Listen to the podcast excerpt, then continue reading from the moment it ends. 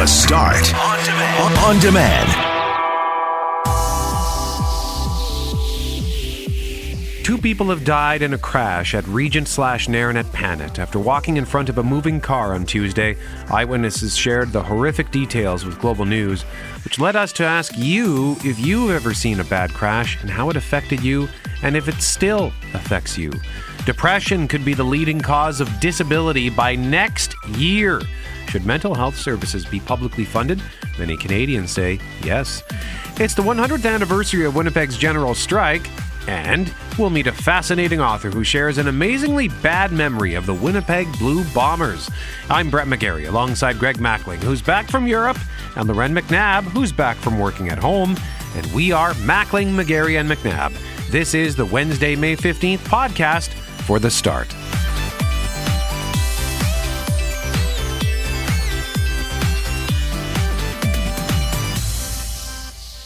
This feels weird. Been used to being by myself for the bulk of the last 10 days in this room, and now I've got two people with me. Greg Mackling is back. I'm watching you, man. Loren He's McNabb looking is at back. you with a. It's an interesting look. I I'm can't not leering. it. I'm not it's almost leering. leering. I'm admiring. I was listening to the show yesterday. You it's guys sort sounded of admirable. you guys sounded so good yesterday. All I'm hoping is to come back and not step on anybody's toes. Just happy to be back with you guys. Missed you very much. Yeah, we're happy to have you back. And McNabb's been working at home a lot for the last uh, couple of weeks. So while you've been gone, Greg, uh, and but it was funny because yesterday our boss was yesterday or Monday. Her boss walked in and says, "Did McNabb like fly out of here the second you guys got off the air?" And I said, "She was never here, man. she was at home." The magic of radio. Hiding in the closet with a microphone, begging the kids just to be quiet for a few more seconds. Quiet. We're just You about in should sports. you should see me at 7:20 when I've been trying to get this down to a routine. I'm upstairs. I'm like, ah, up, up, go, go, go, and I'm yelling at them like that because you have six minutes. I'll be back at 7:45. You'll be eating your waffles at 8:02. You will be eating and done, or getting dressed and done. 8:07. You need to be out the door. And yesterday, two days in a row, I was flying down the stairs at 8:07 to slam my headphones on, and Brett's like, McNabb, how's it going? And I'm like, syrup everywhere upstairs. Who says you can't do it all, McNabb? Yeah, anybody who says that uh, working at home sounds like a It's picnic. not. It's not. yeah, that sounds super stressful. I Ev- would, I every know- second, like the commercial breaks are usually your time to pause, and Yeah. and until the kids are gone, it's my time to like just make sure things are going as they're supposed to be going. Yeah. You go from fifth to sixth gear. You find a whole other gear Yes. because you got to fly up the oh, stairs. Oh, and, then yesterday at eight. 802 I realized I hadn't made lunches the night before. Oh, because no. normally my husband does but he's been was working all through the night. So I was just like everybody grab a juice box. I'm like putting cheese whiz into bread smashing it into Oh, the lunch kit. They're like do we have any like what about the veggies? It's like nothing healthy. Grab a candy. And they're like yes. I'm just like just go go go Oh, that's boy fantastic. Can you run some video on this next time, I should please? I should have had it like streaming or something Yes, please. So Love to see welcome that. back to the both of you. And Mackling, you brought a couple of thoughtful gifts for the both of us. You brought me because you're in Croatia, which is the home of King's Landing, the capital city in Game of Thrones. You brought me a nice little uh, Targaryen House Targaryen badge set. what's Targaryen is that Targaryen the- is the family name of uh, like a crest Yes. So well, it, yeah. So the, the crest is uh, it's like the, the the dragon heads. Oh. There's fire and blood. That's so cute of that's you, the, Greg. The, the house name, the family name of Daenerys Targaryen, who is the the dragon queen. Well, they had these T-shirts, but it seemed as though you had to pick a team, Yeah. and I didn't know which team you were on. What so- team are you on? I like uh, House Stark, but Targaryen is a close second. So. Hey, got that's a great choice, man. And That's I- nice. And then Greg uh, picked up some coasters for me, but they're actually, he said they combined the, my love of two things. Knowledge. I thought it was a clean house. No, I wouldn't know. Knowledge and wine. I, that's, I know. I'm joking. You know how I hate. You know how I hate messes. That's Yeah, what I thought you were thinking. No, that's not true. Yeah, yeah, knowledge. So it was these cool little coasters that have uh, some history of Croatia with different people who've invented things, like the necktie, The the cravat. the cravat. The cravat. That's was- from Croatia. yes.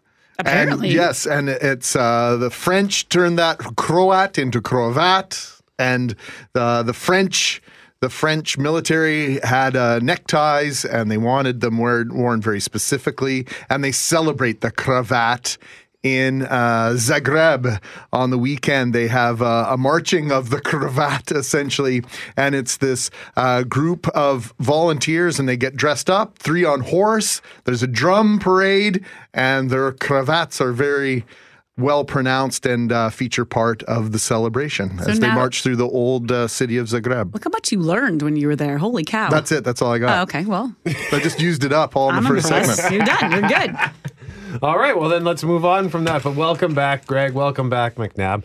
Lots to discuss today, including the the crash yesterday that had the intersection of Regent slash Nairn and Panet tied up for all of the morning drive, and then we later learned that the two pedestrians involved, who were initially taken away in critical condition, died. So we're going to be talking about that. We uh, Di- Diana Foxall spoke with a couple of eyewitnesses who were sitting at a red light, and uh, what they described is is quite harrowing. So And you think of all the like the different ways crashes impact people, and you could be in it, you could be the victim, you could be the driver, and then you could just be walk like witnessing something, and they'll they're also waking up to a tough morning. I went through that audio uh, backwards and forwards about four or five different times, and the things that we're going to play with you are, are for you are a little bit difficult to hear.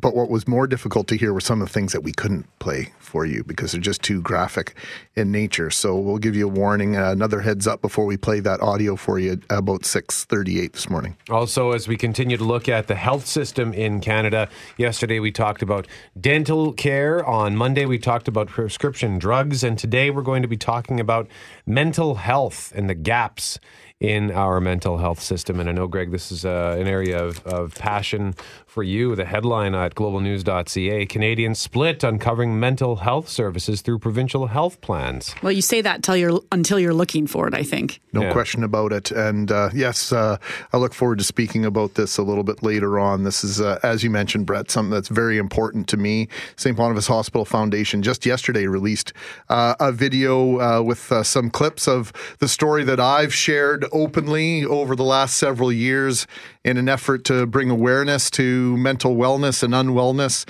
uh, not only in our province, but in our society as a whole. And uh, yeah, we, we should have that discussion about access because access is critical. We, we've spoken about the crystal meth crisis. We've spoken about our addiction and our love affair with alcohol. And when we decide to break the cycle and we decide that we're strong enough to get help, we need to know that there is going to be a, a listening ear on the other end of the phone, on the end, other end of a text or an email. When you reach out for help and you ask for help, we need to be there for those that are, are looking to change things in their lives and change things for themselves. If you think this is something that doesn't apply to you, just we have I have a clip that we're going to play uh, just after seven where a startling statistic that I, I think will shock many people into thinking we're we're we are not doing enough here at all.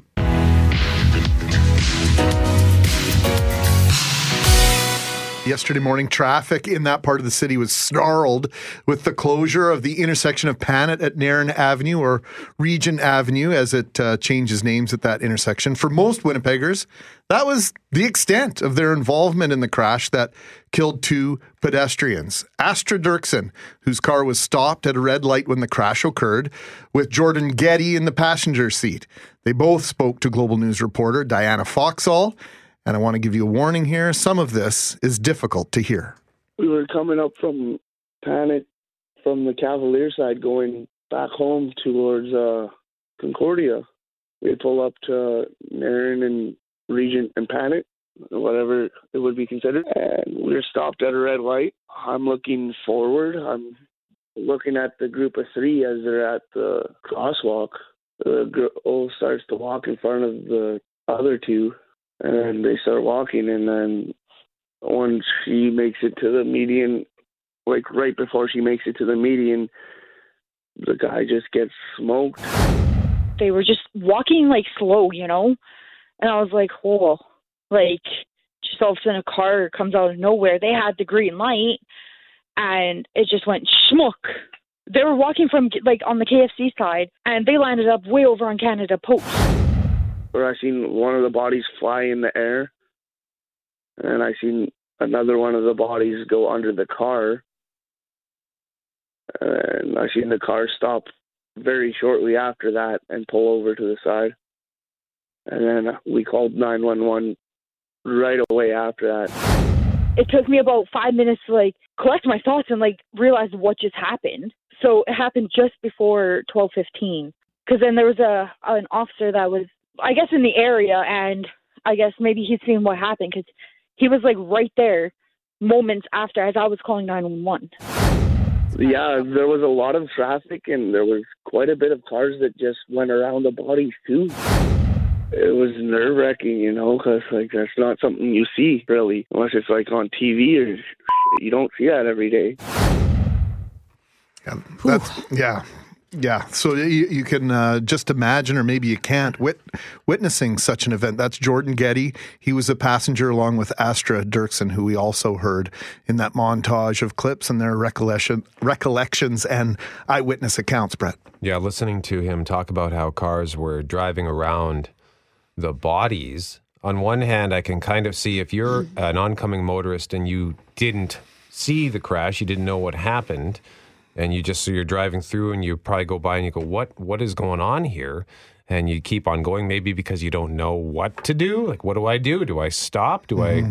But at the same time, it also, you, I, I would kind of hope that I would stop. But at twelve twenty in the morning, maybe you're concerned for your own safety. or Like, if you're alone, like, Yeah. you know, you often wonder what what what just happened here. If you don't know it was a crash, as you said, Brett, what if it was something particularly like violent or someone has a weapon? You just don't know the scenario. But but I also think people just are really um, quick to just say, okay, well, someone else is dealing with this, so I I'll just move on and, and keep going. But the you know, you think about the families of the the two victims in that crash, then you think about the driver who will who stayed at the scene and is cooperating with the police and sharing what they know, and then you have witnesses like that who just horrifying thing to see. Yesterday's pedestrian deaths are the seventh and eighth in our province in the year 2019.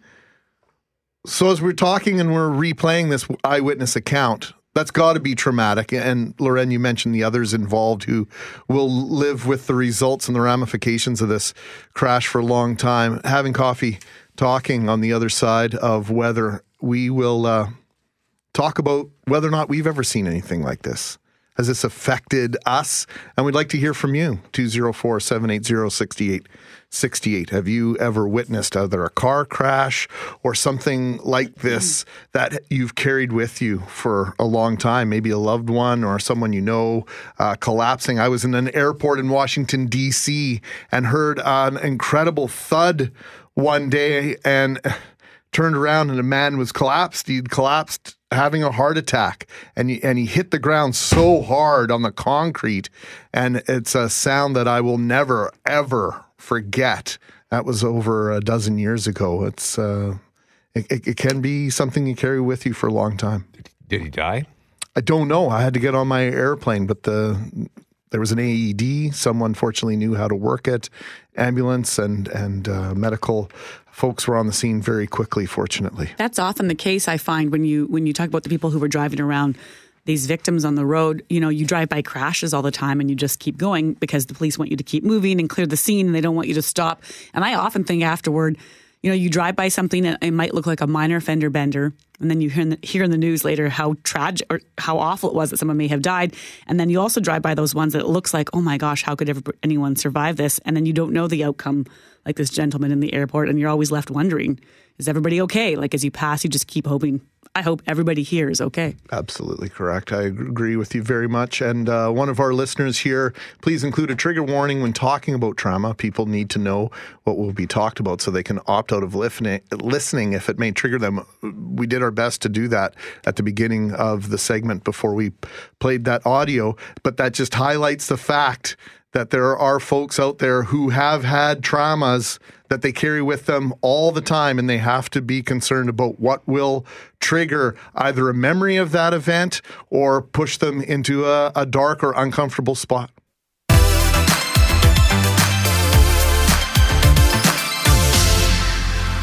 Mackling, McGarry, and McNabb. We are going to talk now about something rather serious. that has to do with that crash yesterday at Panet and Nairn slash Regent, and we just want to give you a heads up that some of this could be traumatic if you have experienced something like this in your life because we we wanted we heard audio from two eyewitnesses who were sitting at that red light when the crash happened, when the two pedestrians were struck. They were sitting on Panet, facing northbound. They were at a red light. They were coming out from the Cavalier inside, and they were waiting at the red light when they saw the crash. And listening to them describe what they saw, they were both horribly shaken up. And how could they not be? Uh, so we just wanted to give you a heads up as we continue with this discussion because I have seen crashes. I've never seen anything bad. I know I, I almost saw something really bad. I remember, God, this is probably like 20 years ago. I was driving up Main, northbound. Can't remember how far it was. It was just, I don't know, Greenbrier. That's on Main Street, right? Sure is. So I, th- I think it was around there, and there was a guy on the median who appeared to be potentially drunk, and he started walking into traffic. And there was a pickup truck that was beside me, and this truck had to swerve horribly to miss this guy. I thought for sure he was dead. I thought there's he's going to hit this guy, but he didn't. Almost hit me as a result, uh, but we all managed to escape that situation unscathed, including the pedestrian. But that could have been a lot more horrific, and no doubt, like that memory still sticks with me. So I'm curious. Uh, I'm glad that I didn't see, but I'd be curious to know how it would have stuck with me had the outcome of that been different. So, um, anybody ever seen anything that they, you know, Cameron, for example, what have you seen? Uh, I've seen two cyclists get hit. Um, once here in in Winnipeg on Henderson Highway, and another time in Calgary. Uh, the cyclist had just decided he was just going to start crossing the road uh, whenever wherever he wanted, and so uh, my dad almost hit him, hit on the brakes, and the and it was three lanes of, of traffic. The next car to our right, uh, we were heading uh, northbound. Uh, this was, I think, just just at Johnson, and uh, so the next car stopped when we stopped, but the third one on the other side uh, just absolutely clipped him. So the the kid just got up, he started uh, yelling at the driver, and then he just collapsed, and uh, the ambulance had to come up. But uh, I, I, I, I don't. I'm pretty sure he was he was okay. And the other time, the other time was um, a guy, uh, uh, another cyclist getting hit when I was in Calgary, and he was biking on the um, sidewalk. And uh, a, a, a driver had rolled into a um, was rolling into a stop and looking to turn right, and he and I, they both actually kind of hit each other. Uh, the guy's bike went through the windshield, and uh, the guy picked up the bike, threw it at the guy uh, at the at the driver. Completely smashed up his car. I had to do a police report and all that kind of stuff. I was late for work because I had to check the whole thing out. So, Did it uh, change anything for you in terms of driving or never taking a bike on the sidewalk or Well, I- I something think- like that? is- Isn't it true? Like right right turns, like uh, are, are some of the most dangerous. Like so, I Uh, mean, yeah. I, I definitely make sure that I I'm, I'm checking Checking, yeah. all the time. Yeah. So yeah, and it's you know I- I'm happy that I didn't see any you know anyone get seriously maimed. Like like this was just absolutely horrible there in Panet. So um, yeah, but I've I've seen people get uh, get hurt. Yeah. Jeff Braun, you've been in a crash, I've been in a couple, and luckily neither of them were as serious as any of these crashes. The one was one was definitely my fault. I was I think 17 years old, so it must have been 93 or so, trying to turn onto the perimeter from McGillivray, and this other car was coming the other way from McGillivray, just trying to cross the perimeter and coming to the city, and I hit them head on. Oh, And they were going like 80 at the time, and our cars both just bounced across the intersection there, but they didn't flip over or anything. And there were four seniors in that other car who were they were okay. The, the the worst part was two of them were driving the other two to the airport because they had flown in for a funeral, and the guy whose funeral it was, it was his car or his widow's car, I guess, at that point, and I wrecked it. So that one was bad. Uh, and then a few years later on Waverley, right where they're building the underpass, right before the tracks, a deer hit me. It ran into the side of my car, which was uh, one of that was the most terrifying thing because I heard it snort in the split second before it crunched into my front left fender and its head whipped back into my windshield and it went four legs up in the air and I saw it land and it was like that. That was that one was bad for the deer. Are you more cautious now at all, or did it like? I'm for, very wary of deer, especially I live in Charleswood too, right? Yes. So I see them constantly. So yeah. yeah, how Yeah. often do you have to drive through the Assiniboine Forest, like uh, on Grant, or is it Every Rockland at that point? Yeah. Oh yeah, Okay. and I see them daily. Every day. Wow. Just about. Okay. We've got an interesting text message. We've got a ton of them here. We'll try and weave them through the conversation either in this segment or throughout the morning. But this one just caught my attention, guys. I'm a PTSD survivor, so I'm sensitive to many things. It is important to talk about trauma and mental health injuries, but is also important to give people the opportunity to either participate in those conversations or excuse themselves in order for them to feel and be safe. So thank you for that. And uh, 45 years ago, I was standing at my front door looking out my window when a car came racing around the corner up on our front lawn and then did a U turn. And my two best friends, who normally I would have been walking to school with, we just we used to switch kindergarten. You'd go in the morning Yeah. for a while, Yeah, pa- then the part of the year, and then the mm-hmm. afternoon. I think we'd just done the switch, and I would have been with my two best friends, and I saw them get hit by this guy as he took out 20 feet of fence. Um, it was super horrific. And uh, I don't. We we moved not long after that. I don't remember ever talking to those boys again. Wow. Yeah. I actually, that reminds me once when I was a kid, I want to say seven or eight, I was playing football in the street in front of my house. And uh, there was a car coming. So, you know, everybody says, car. And the kids all scatter and get out of the way. And for whatever reason, I couldn't decide what side of the street I wanted to wait on.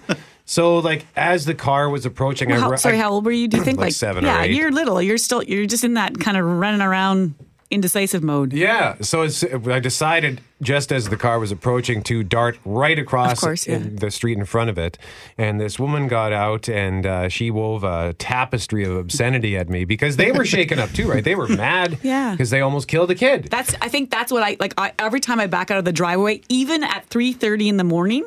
There have been times where I've gotten out and looked, just like why would a child be out in my driveway at three thirty in the morning? But the neighborhood scenario you just paint, Brent, like about the near misses that you have and kids running around and the backing up and, and I will like if it's summertime and they're all out playing I'll yell I am backing out of the garage neighborhood like because there's all these little I swear to you I do it because you live in that moment of like I don't like the the awful feeling anyone would have in a no fault collision, but you just couldn't help yourself. It happens, and then the, the rest of your life and that family's life is just gutted. You can continue to weigh in at 204 780 6868. We are getting a lot of texts on this, and we will get to them. We thank you very much for your feedback. You can also email mackling at cjob.com, mcnabb at cjob.com, or brett at cjob.com. Jeff Braun, thank you. Cam Poitras, thank you.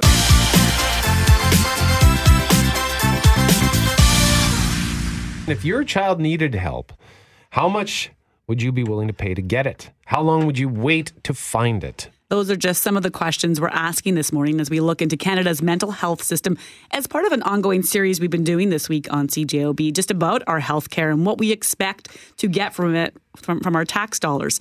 Jeff Warner is the father of three children. His oldest has been in and out of acute mental care for years. His son's first suicide attempt was at just eight years old. He uh, attempted uh, suicide and other forms of self harm multiple times and had been hospitalized a few more times for that. Um, we it was it was pretty rough time. It was a very hard time. It was hard on us. It was really hard on his siblings. It was really hard on him because uh, in between his rages, uh, he was filled with remorse and shame. Uh, he hated himself. He, he, he was fully aware uh, of what he was doing, and, and yet he was unable to stop it. And um, and then in November of uh, 2017, uh, again he was suicidal, uh, and that led to a month-long stay at a, a, a youth jail in Toronto.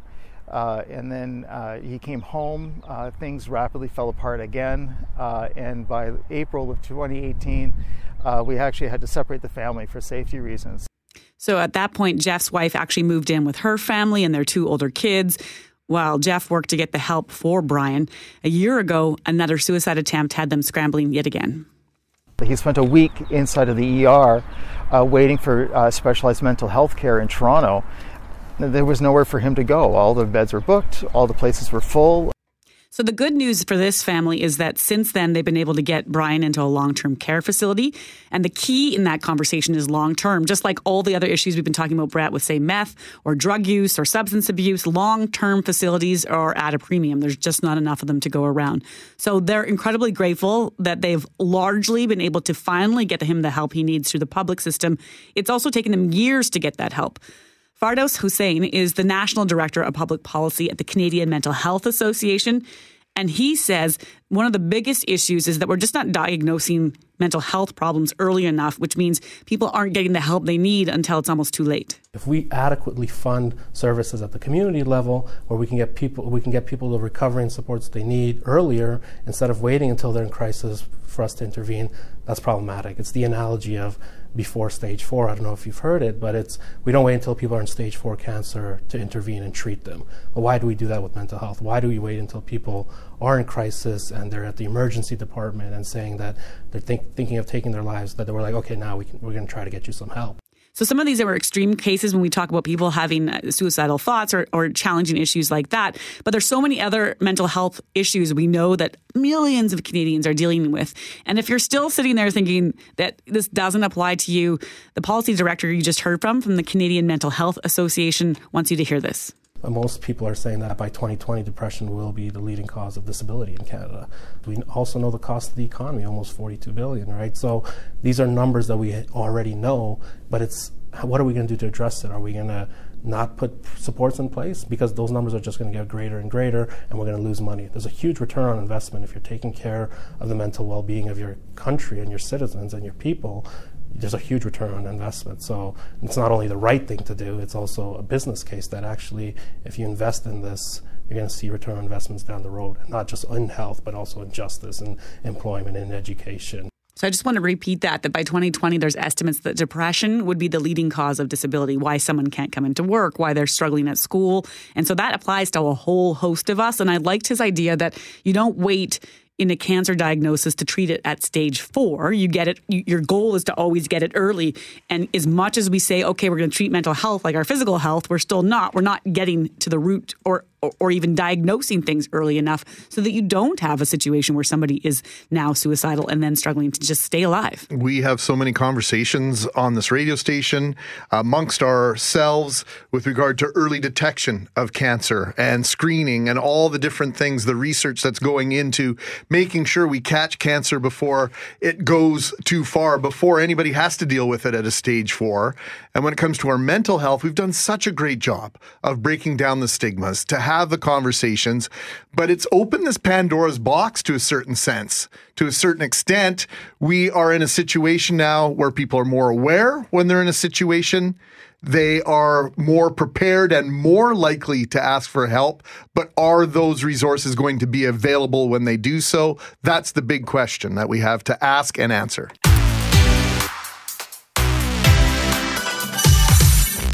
We want to find out who is Gerry Schwartz. Yeah, Monday morning, very early, I was getting on the plane in Zagreb, Croatia, and was uh, on my uh, Twitter machine, even halfway around the world. I'm addicted to Twitter. Yeah. Uh, news broke that Onex Corporation had made an offer to purchase WestJet Airlines for $5 billion. The fact Onex Corporation has made moves to purchase airlines in the past is somewhat interesting. Lots of layers to this story. The fact they are paying $31 a share for WestJet is even more fascinating. But for those of us in Winnipeg, how many realize the gentleman at the head of Onex Corp is in fact a former Winnipegger? Who is Gerry Schwartz? Kelly Geraldine Malone is with the Canadian Press. She wrote an article about Schwartz and she shares her insight with us now. Good morning, Kelly. Good morning. Thanks for taking some time with us. So, that is really the basic question I think a lot of Winnipeggers might have. Who is Gerry Schwartz and what is his connection to Winnipeg? Well, I think you got to go straight to we're in Winnipeg here. So, you have to think of neighborhood. Mm-hmm. And he actually grew up in River Heights. So, he was, his father um, was in World War II and then later took over his own father's auto parts dealership in the city. And, uh, you know, Schwartz has talked in multiple speeches and to different people that I spoke with about how he actually worked in that auto shop growing up. So he's 77 years old. So think about that when he was about 10. So maybe 65 years ago, if you were around, you might have had Gerry Schwartz serving you something in an auto parts store in Winnipeg. Isn't that something? So, uh, how long did he stay in Winnipeg, and what was behind his meteoric rise, or his, or his rise to one of the wealthiest uh, people in Canada? Well, he truly did get his start in Winnipeg. Um, he got two degrees at the University of Manitoba, uh, a Bachelor of Commerce, and a law degree. And then he articled under Israel Asper, which I don't think I need to explain much about that here in Winnipeg. So, you know, his first law gig was under Israel Asper, and he was practicing corporate law. In one speech, um, he was saying that, you know, he just knew that he needed something else. He wasn't sure quite how to do it. So he decided um, to go to Harvard University, and there he got a Master of Business Administration. And after working on Wall Street under some of literally the biggest names, like Bear Stearns and Company, um, is when he and Izzy decided that they were going to st- start CanWest. And CanWest was a juggernaut, and uh, you know, obviously became a juggernaut in uh, media communications. But he came back, and, and CanWest had its main office in Winnipeg. So he truly was in Winnipeg to start his family, to start his career as a businessman, and you know, to really kick things off. And in 1977 was when CanWest was started, and it dissolved. Their partnership, Izzy Asper and uh, Schwartz's partnership, dissolved in 1984. I spoke with Asper's son, who said that you know, like obviously in business, there's some a couple rocky feelings, but in general, they stayed very close as friends and family. And the money he took from CanWest is actually how he started Onex Corp, and he brought Winnipeggers with him. You write that uh, Schwartz is one of 45 Canadians to make the Forbes list of billion, billionaires. His net worth pegged at 1.6 billion with a B. I'm just going to say that. And I'm curious, where in this is there a love of aviation, or is this more just about the business and having a really good business sense, Kelly? Well, you know, I talked with a couple of his friends about that. By no means can I go into his brain or his business acumen and, and try and speculate what that's about. But a lot of his friends said that he wasn't pushed by ego.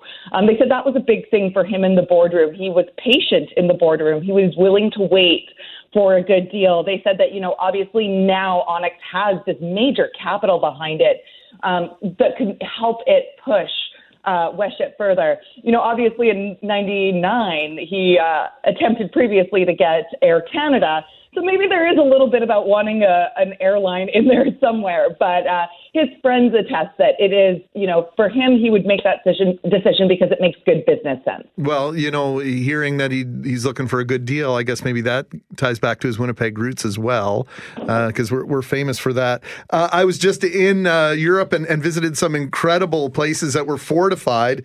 Uh, fascinated to learn that Toronto's Rosedale home is nicknamed Fort Schwartz, of all things. It's wild. Um, if you've been to Toronto's Rosedale neighborhood, you know this is mansions. Like these are the biggest names in Toronto, the biggest names on Bay Street. You know, these are the people who live in this area, and even there, his is a mansion among mansions. It's it's assumed to be Toronto's most expensive house. So even with all that, his connection to Winnipeg, as you mentioned, is strong. Does he still get back here often, or what? You know, in terms of keeping those hometown roots, which we all like to brag about, is still important for him, obviously. Well, I spoke with uh, Arni Thorsteinson, who's a founding director of Onex, and actually still spends most of his time in Winnipeg, um, even though he is on. Uh, he's still very involved in Onex, and he says that you know a lot of the time uh, he does come back to Winnipeg when he can.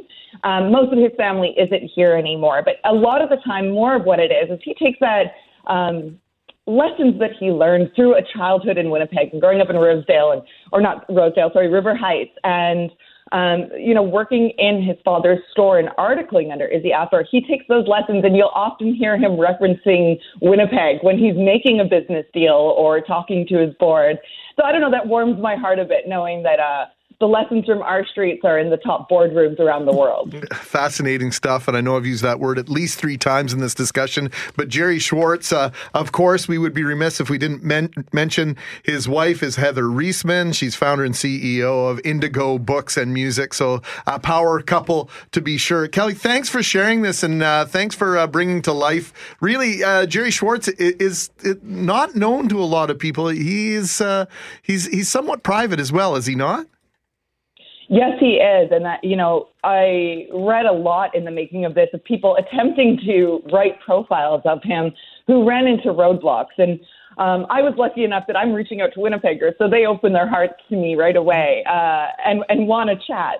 But um, you know, there is a lot of questions that people have about probably his life and his wealth, and I'm not really the person to answer it. But from what I know is when it comes to business students, he does open up to them and apparently volunteers a lot of his time, um, you know, in different business schools around the country. And he is known as a philanthropist. He's donated millions of dollars to universities, to um, different uh, organizations, and you know he was uh, a major donor to the Human Rights Museum. Yeah, hundred million dollars most recently to the University of Toronto and their ambitious uh, artificial intelligence program there. So, uh, uh, just a, a, terrific look at uh, born and bred Winnipegger. Thanks once again, Kelly. No worries. Have a great day.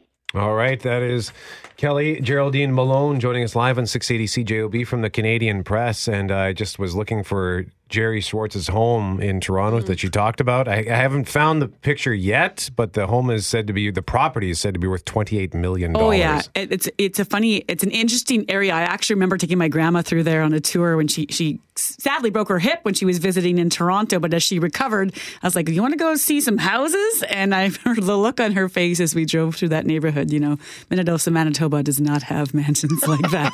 let me tell you. Well, apparently neither does uh, neither does Winnipeg. Neither does Toronto. Yeah, no, it's crazy.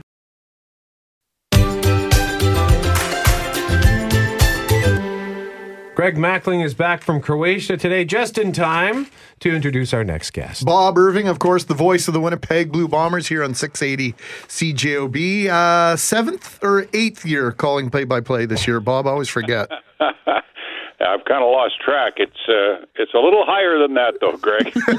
great to hear your voice, Bob, and uh, great news from the CFL and the CFLPA this morning.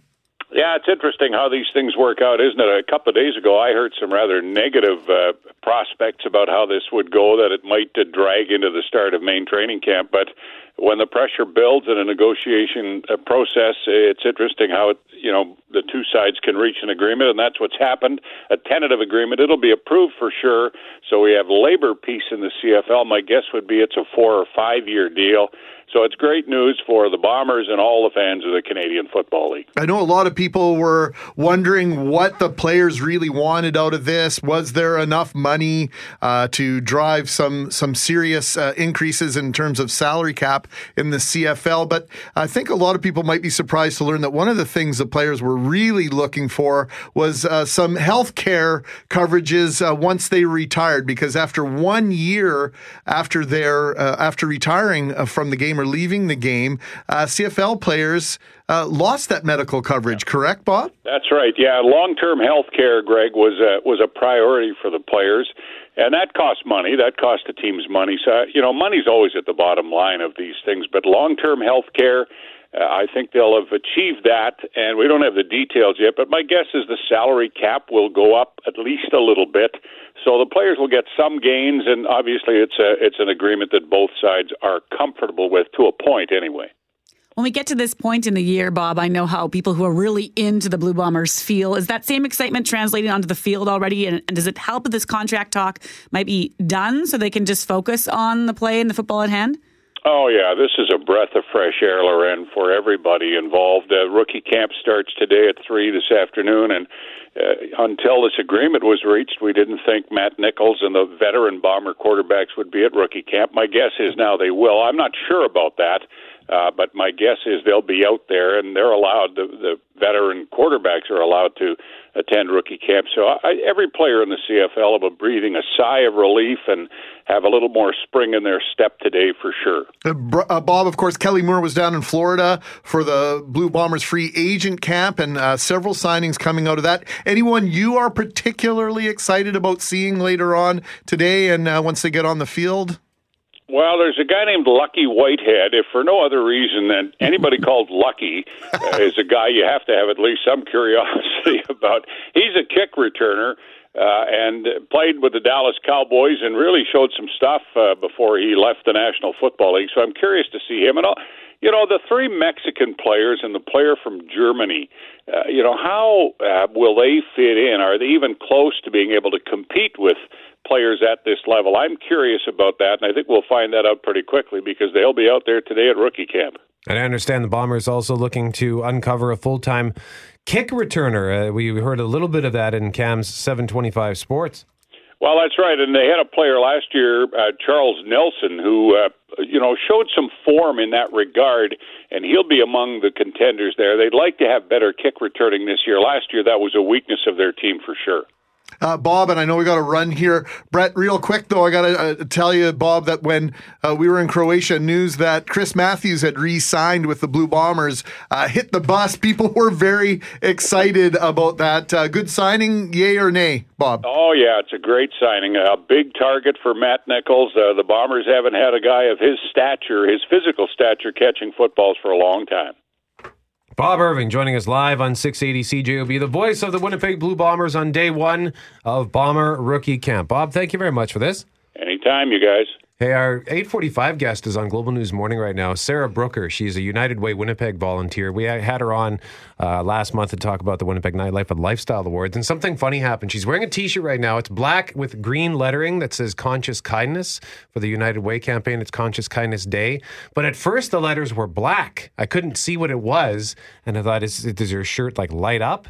And I guess Loren would that they have t- had to turn off the the green screen well, filter n- on that part of the studio. There is no green green screen. So I don't know if just the camera settings were weird, but you're right. Like if you, I never wore green for uh, years anchoring. And actually, when I ran into Heather Steele the other day, she's like, I feel like every time I see you, you have green on because you're so excited to like bring that color back into your wardrobe because you never get to wear it. So I don't, I don't know. Good yeah. technical question. Yeah, we'll have to ask her about it because they just switched it mid interview. That's so. kind of neat. I didn't see that.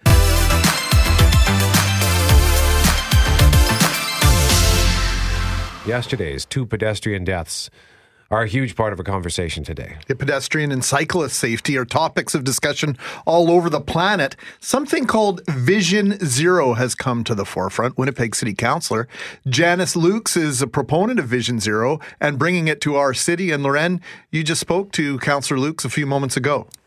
And she says this idea is very much about coordinating with engineering, coordinating with your city officials, police, and educating the public so that we can all do better. Because yesterday's death brings the number of pedestrian deaths total to eight, if I'm correct, in, Manitoba, in Manitoba, which means we're on pace, you know, to be well over half of our road fatalities are happening to pedestrians. We're not even in the very busy season of biking and walking and and uh, look at how many deaths we've had. It's it's just heartbreaking, and and we can we can do a lot more than we're doing. Okay, the name's in the title: Vision Zero, zero deaths for pedestrians and cyclists, and so many people out there will say that's not possible. Well, they may say that, and that just goes to show you we need a better education pro- program because we can't we don't have a goal right now on how what percentage of collisions do we want to see reduced in the city of Winnipeg this year? We don't have a goal. Once we have to set a goal, we have to work towards a target. We have to design our transportation system for human error, whether you be in a vehicle or whether you're walking. In 2018, our next guest ran for mayor in the city of Toronto on a progressive visionary platform that included addressing the housing crisis by building at scale on city owned land and implementing a rent to own program. It also proposed neighborhood based crime prevention through the development of community well being plans for each neighborhood in the city. And here's where her platform ties into our discussion today redesigning city streets to prioritize vulnerable users such as children, seniors, pedestrians, and cyclists. And For those that may not recall, perhaps her boldest vision was to tear down the Gardiner Expressway to build a new walkable, transit oriented waterfront neighborhood community. Jennifer Keesmaat joins us on 680 CJOB now. Good morning, Jennifer. Good morning. Thanks so much for taking some time with us. I know you're feeling a little under the weather today, so uh, double kudos to you. Uh, this whole idea of keeping cyclists and pedestrians safer, it's clearly not something exclusive to Winnipeg or Toronto. Well, it's not something that exclusive is exclusive to any city. You know, this has been a problem in cities across the entire world. And the good thing is we know we can change our cities because other cities have already done it. And this is the great thing about Vision Zero. We know what has worked elsewhere. The reason that Amsterdam is such a safe city for cycling is because in the 1970s, there was a crisis of pedestrian deaths. And there was a huge outcry. Streets were redesigned, priorities were changed, speeds were reduced. And as a result, this is simply no longer a topic of public conversation in the city because the streets are safe for the people who are most vulnerable, meaning people who are walking and for cyclists. So the good news is this has been fixed elsewhere, and the opportunity in Canadian cities is to take these lessons learned from elsewhere and to make our cities safe too. We often hear from those in our community. We had a debate, you, you may have been aware of it, uh, as to whether or not to open Portage and Main, our, one of our busiest intersections, to pedestrian traffic. Traffic has been underground for 40 years now. They built a, an underground uh, pedestrian walkway, uh, complete with a mall, etc. And a lot of people will yell when we start bringing examples like Amsterdam, like Toronto, like New York, and what they've done in Times Square and Madison Square Park, all over the city, where they've implemented traffic calming, um, different strategies, parks, and uh, and of course uh, creating uh, cyclist priority and pedestrian priority corridors. They'll say, "Well, we're not those cities." What do you say to those folks that that can't wrap their head around adapting something that's implemented and working elsewhere? Every one of those cities that you just listed wasn't that city until they chose to change. Winnipeg is absolutely no different from any of the cities that you just listed. The only difference is the design of the streets. And streets can be redesigned absolutely anywhere. Really, it's a choice about the kind of city that you want to have. And what Vision Zero is about is recognizing that people will make mistakes in the urban environment. And the question is, should you die for those mistakes? You know, should someone die because they jaywalked, or should should a child die because their ball rolled out into the street? And we know the easiest thing to do to begin addressing ensuring you have a safe city is something that can be done with a stroke of a pen. It's reducing speeds. We know that when we reduce speeds, that it gives both the driver time to react and it gives the pedestrian time to react. So reducing speeds is the very first thing that can be done, and that can be done in any city. It has nothing to do with being a prairie city, being a, a really dense city. It just has to do with a choice that can be made by leadership. Now, the redesign of streets, I can show you 20 streets in Toronto or 20 streets in New York that look very, very similar to streets in Winnipeg. And the only reason why there are now safe streets is because they have been redesigned. And a lot of those redesigns, they don't require big engineering studies. They don't require spending tons and tons of money. We know, for example, that we have made cyclists safer just by putting planter boxes down along the corridor. There's no environmental assessment that's required. Just buying a planter box and separating where the cars are from where the cyclists are right along the street using planter boxes. Our safest cycling infrastructure in Toronto was actually designed that way, and it was done as a pilot. So there's lots of things that can be done that don't really cost much money. Uh, not that spending money should be an issue because we're talking about safety in the city, but there are things that can be done immediately. They don't need years and years of study or years and years of redesign. Put those planter boxes on the streets. You can create bump outs at intersections. So what that means is making the intersection narrower so that the spot where the pedestrian crosses is actually a shorter distance because One of the challenges in Winnipeg, just like we have in Scarborough or North York or Etobicoke in Toronto, is big, wide open streets. So, in the short term, making those streets narrower is a really important part of making it easier for pedestrians to get from one side to the other.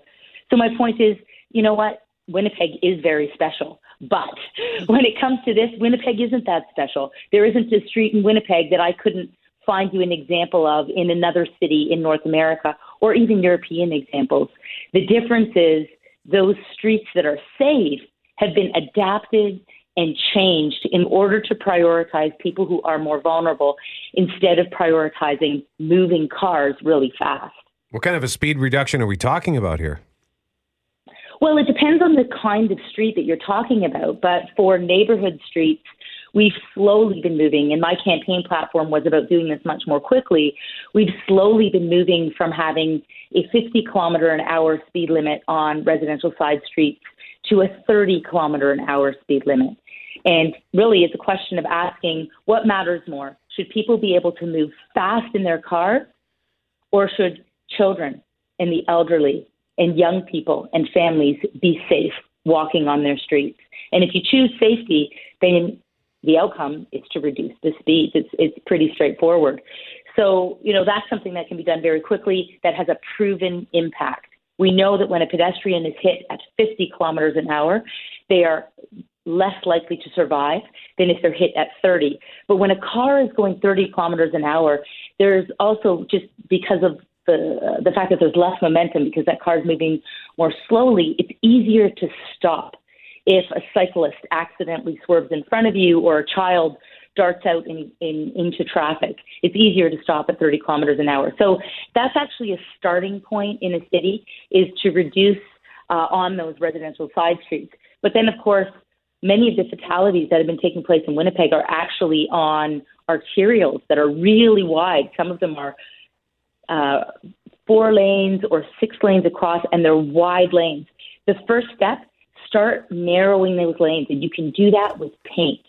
Just changing the paint on the street, putting in some hatching, meaning striping, to show where cars don't belong and to create more space for pedestrians and start with paint. It shouldn't stop there, but that's something that your city council could do this summer to begin to save lives. Jennifer Keesmaat, thank you for this, for the access, and we appreciate your vision as well. My pleasure. Thank you. Jennifer Keesmaat, who ran for mayor of Toronto. She's launching the Keesmaat Group along with her team of city building experts. She has a podcast as well, Invisible City Podcast. You can check that out at invisiblecitypodcast.com.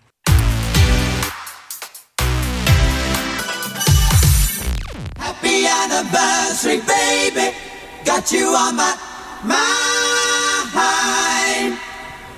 Happy anniversary, baby. Got you on my. I'm just laughing because I've actually never heard this song before. Great I like song. it. Isn't it Little River Band? Yeah. From Australia. Yeah, that's correct. It is. I dig it. Yeah, it's the anniversary of the strike. 100th anniversary of the strike, but 85 years after that, maybe a date more important oh, to Oh, come on. us here in this room. Depends on, on where you're coming from. But I went to Forte and said, Do we have any anniversary songs? Because it is Brett's anniversary of his marriage with CJOB. a Brett anniversary. he said, I do 15 years ago today to radio. 15 years. I can't believe that. You were just a you. child. Yeah. Really, kind of, in right- relative like terms? Right out of school. I got a job right out of school uh, here at CJOB. And I, I admit that I figured it- I'd go to CJOB and get some experience and I don't know, go. Move on. Yeah. And then I just stayed. Mostly because I'm lazy, I think. No, that's a sign of a strong relationship. We praise your laziness, Brett McGarry. Yeah. This is a celebration of your laziness. This is really is this what it's come down to? Is this what we're we're really summarizing this whole ordeal as? I guess so. Yeah. All right, I just didn't. Move, I didn't apply anywhere else because I was lazy, and uh, And it turns out I liked working here, so it worked out in the end. Well, I think But they they've all liked having you, and by they I mean the listeners and us as well. So congratulations, that's Well, amazing. Thank you very much, Loren. It's uh, it's a, I think it's a feat to be at, at one radio station. It's a feat to be that long. anywhere for that long these days. Let's be honest about it. Okay. Well, hey, thank you very much. Uh, 15 years Oh, is pretty he's cool. being modest. He wants to move on now. All right, he doesn't like the spotlight. Let's indulge him and, and move along. Happy anniversary, happy anniversary, happy anniversary. General strike. Happy anniversary. Poor somewhere, somewhere we have poor Steve Lambert of the Canadian Press listening in. Oh, no. Sorry, Steve. Wondering what he signed up for. But Steve, we're bringing you on because it's a pretty monumental day. Uh, 100 years ago today, the Winnipeg General Strike began. Good morning. Good morning. All right, so tell us about what precipitated this. We had the uh, uh, 8 a.m. was the walkout. Is that how it went? 8 a.m. 100 years ago today? Well, it was supposed to begin at 11 a.m., um, but it started earlier when uh, telephone operators uh, decided that, uh, well, they're not going to show up for their shift that started earlier that morning. So they were the first to walk out, and it, it really spread across the city, um, bringing the city virtually to a standstill for six weeks as uh, 30,000 plus workers, unionized, non unionized, um, you know, menial labor, manual laborers, and others just walked out, and uh, most of the city services uh, ground to a halt. Uh, Steve, obviously, at this juncture in Winnipeg history, 100 years ago, uh, Winnipeg was one of the fastest cities, uh, fastest growing cities in North America, uh, maybe on the planet. It was a, a critical time in the in the history of our city, not just because of the strike, but because of where we were in terms of growth economically and in terms of our population. Yeah, I mean, we were the third largest uh, city in Canada at that point, and um, what happened in Winnipeg uh, led to sympathy strikes in, in other cities as well, and uh, got the attention of the federal government and, and business leaders across the country because uh, there was a fear that this was some sort of Bolshevik uh, res, uh, revolution.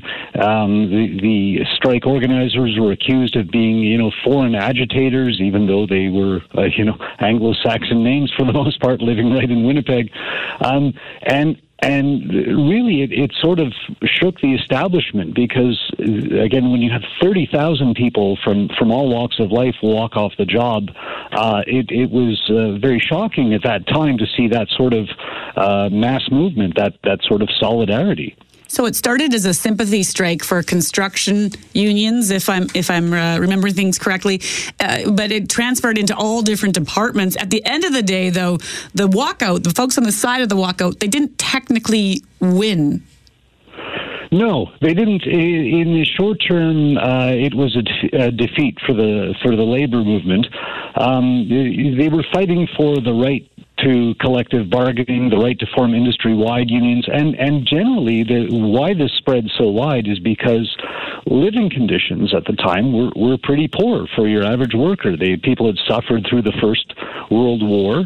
Um, the jobs were few and far between, and, and those that were available uh, did not pay well. Uh, the people were living in, in squalor. If you look at um, at a lot of the working class neighborhoods in the North End at that point, and, and closer to downtown, they were uh, people were living in, in shacks.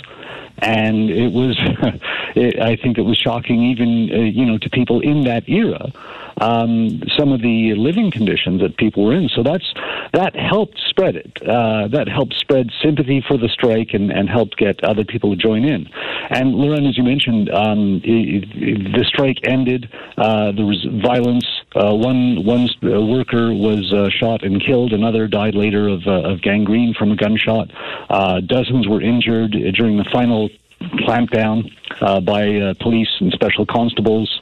Uh, six weeks into the strike, the strike ended. People returned to work. It looked like an immediate defeat, but if you look at what happened later, um, there was a royal commission, a federal royal commission that looked at the strike and pointed the finger at um, at the poor living conditions and working conditions that laborers faced, and it said the the the capital class had to had to give up more because there was there was prosperity among business owners and and certain people in, in society, but it was not uh, translating to the people that were working to produce the goods that uh, generated the wealth.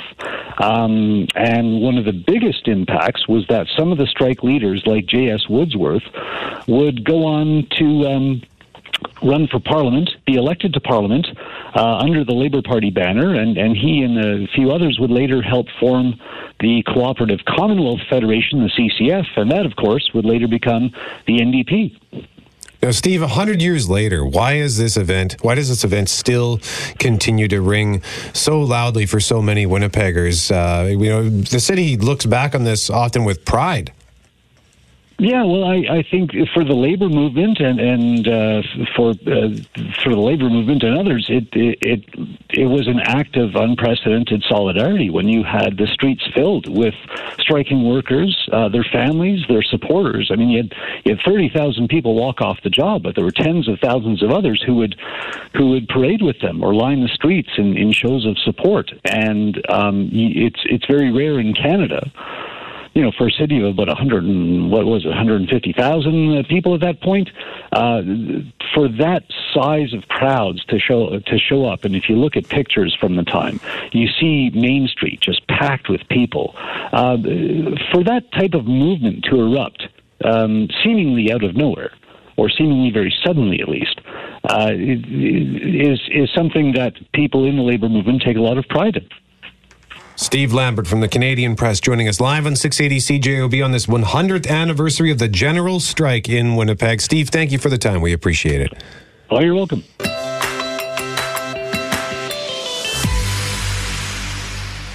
Now, our guest, who joins us now live in studio as part of the Winnipeg International Writers Festival Collaborative Spring Literary Series, he was born in Weyburn, Saskatchewan, but raised in Winnipeg. And did, that, did we just learn that he went to school with your dad? We Greg? went to the same high school as my dad at the same time. We haven't uh, connected them officially, but Grant Park High School in the era of the late 60s, and you graduated from high school in 1970, you 70, said, that's right. Perfect. Before we get to the book, I have to ask because outside the studio, and now it's making sense to me, maybe based on where you're born, but I'm not sure. You saw our colleague wearing the Winnipeg Blue Bombers blanket, and you said some of your best and worst memories.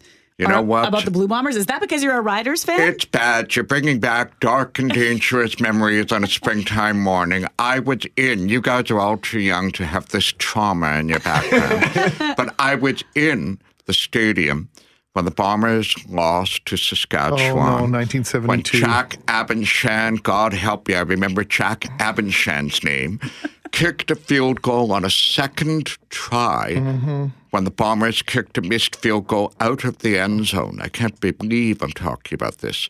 And we gave no yards on the kick out of the end zone, and the Riders gave him a second chance. The refs Correct. called no yards, and he made it. And it was a blizzard. It was savagely cold weather, and I'm sitting there in the stadium as a kid watching that game. And you will realize, because I'm talking about it here, that memory has never gone away. I guess not. The pain. Whew. And our guest name is Guy Gavriel Kay. He is an international best-selling author, and he will be at McNally Robinson tonight at seven o'clock to introduce his latest book, A Brightness Long Ago. So, Guy, thank you so much for joining us and for recounting that wonderful Blue Bomber story. Oh yeah, I included it on the. Uh, I host a podcast with Doug Brown, former Blue Bomber Doug Brown, and I included that in the top 15 moments in Blue Bomber history, and it was the only negative one, but it was such an incredible moment with the kick back and forth, in and out. Anyway, you and I could maybe do a podcast after this on that story, but let's talk about something cheerful, well, guys. let's talk about your road to uh, becoming a part of the literary world. Uh, J.R.R. Tolkien. What is your connection to him? That would actually, it's another Winnipeg connection because J.R.R. Tolkien's youngest son's second wife, this is getting convoluted, was a Winnipeg woman. And our fathers knew each other. Her father and my father were medical colleagues at the Mall Medical Group, which is long gone now. And her dad introduced us when I was an undergrad at U of M. And Christopher Tolkien, not J.R.R. Tolkien, the son, Christopher, was a Don at Oxford. They were visiting her parents in Winnipeg. We were introduced, and I was your classic bright young student who fit his paradigm at the time for how he thought the editing of the Silmarillion would be, which is the idea of the senior academic working with the bright student to put something together. And so he invited me to come over to Oxford for a year to work on that book with him. And that was the year that crystallized my own realization that what I really wanted to do was be a writer. And as a Winnipeg kid with all the prudence and pragmatism of the prairies in me, what do you do when you realize you really want to be a writer? You come back to Canada and you go to law school. Clearly. Of course. Yeah. Yeah. Natural. everybody, you know, Yes, as one yes. does. It's not as interesting reading when you're reading law articles and all the rest. A little bit, little bit dry. So then you did go to law school, Yeah. And then where did you say this is not for me? hmm I'll tell you something about that. Uh, people ask me all the time if I regret the law degree, the law experience, and I don't at all. It was, for one thing, it got me involved with radio drama for many years. I ended up working as a writer, producer, director for CBC radio drama, series called The Scales of Justice, which dramatized famous criminal trials in Canadian history.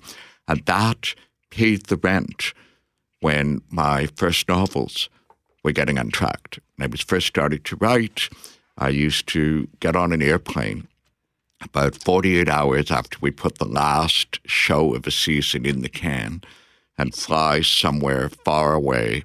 I was on the south coast of Crete twice. I was in New Zealand once, hiding from absolutely everybody and writing seven days a week in order to get a book done in the interval of time we had before the next radio season was starting.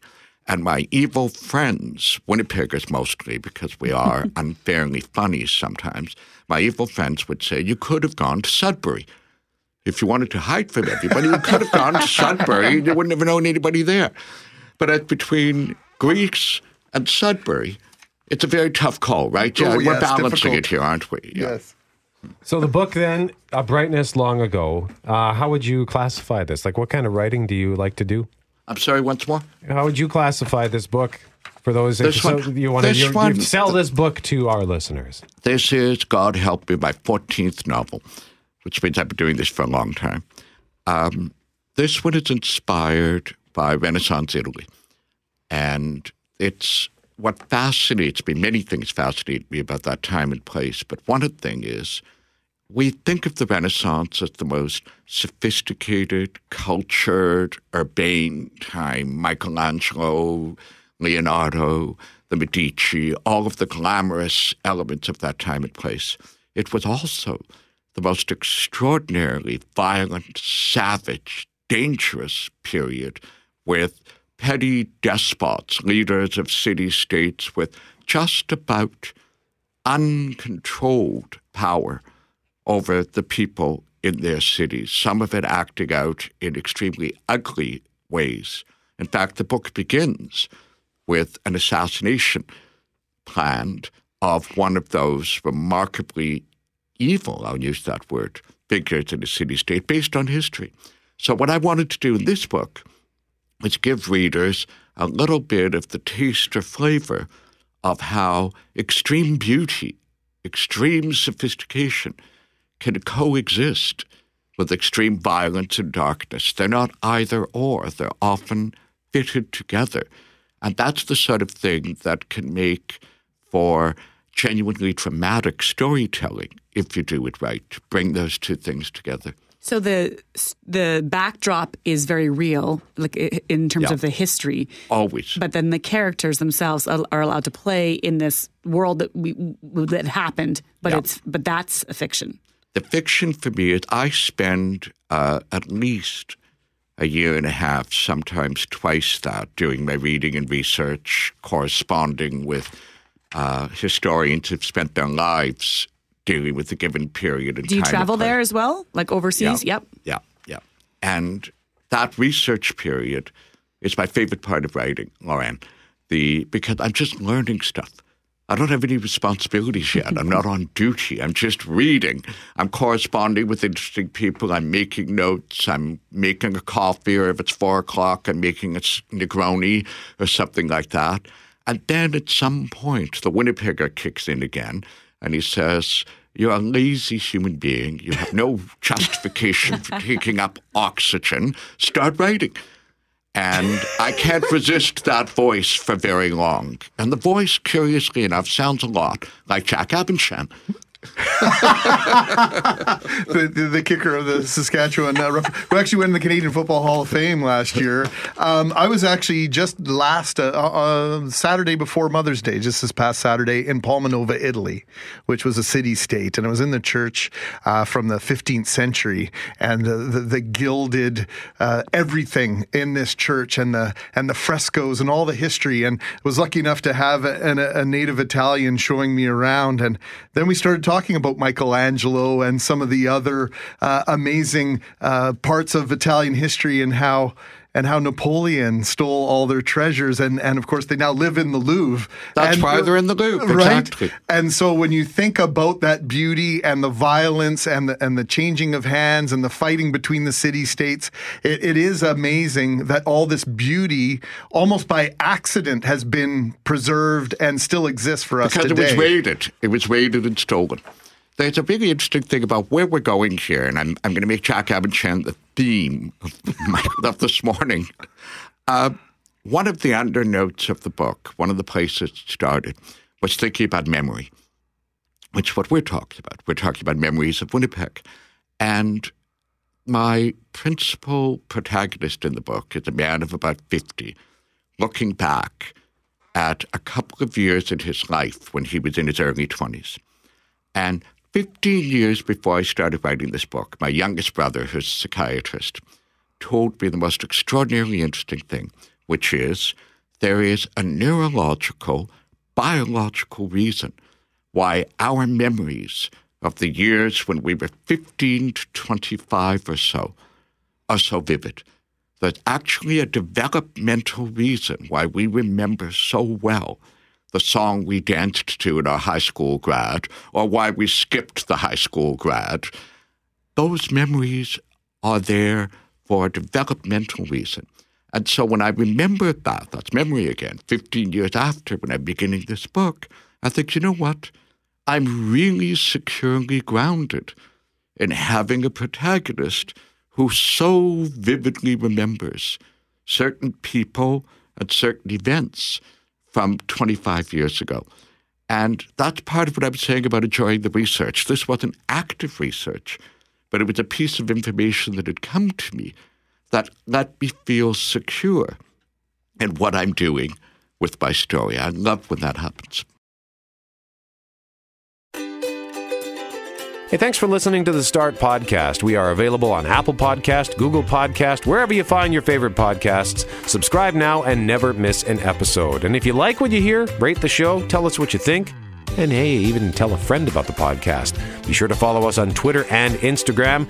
Greg is at GMACKWPG, that's G M A C K WPG. I am at Brett McGarry, B R E T T M E G A R R Y. And Lauren on Twitter is at McNab on Global and on Instagram at McNab on CJOB. Talk soon.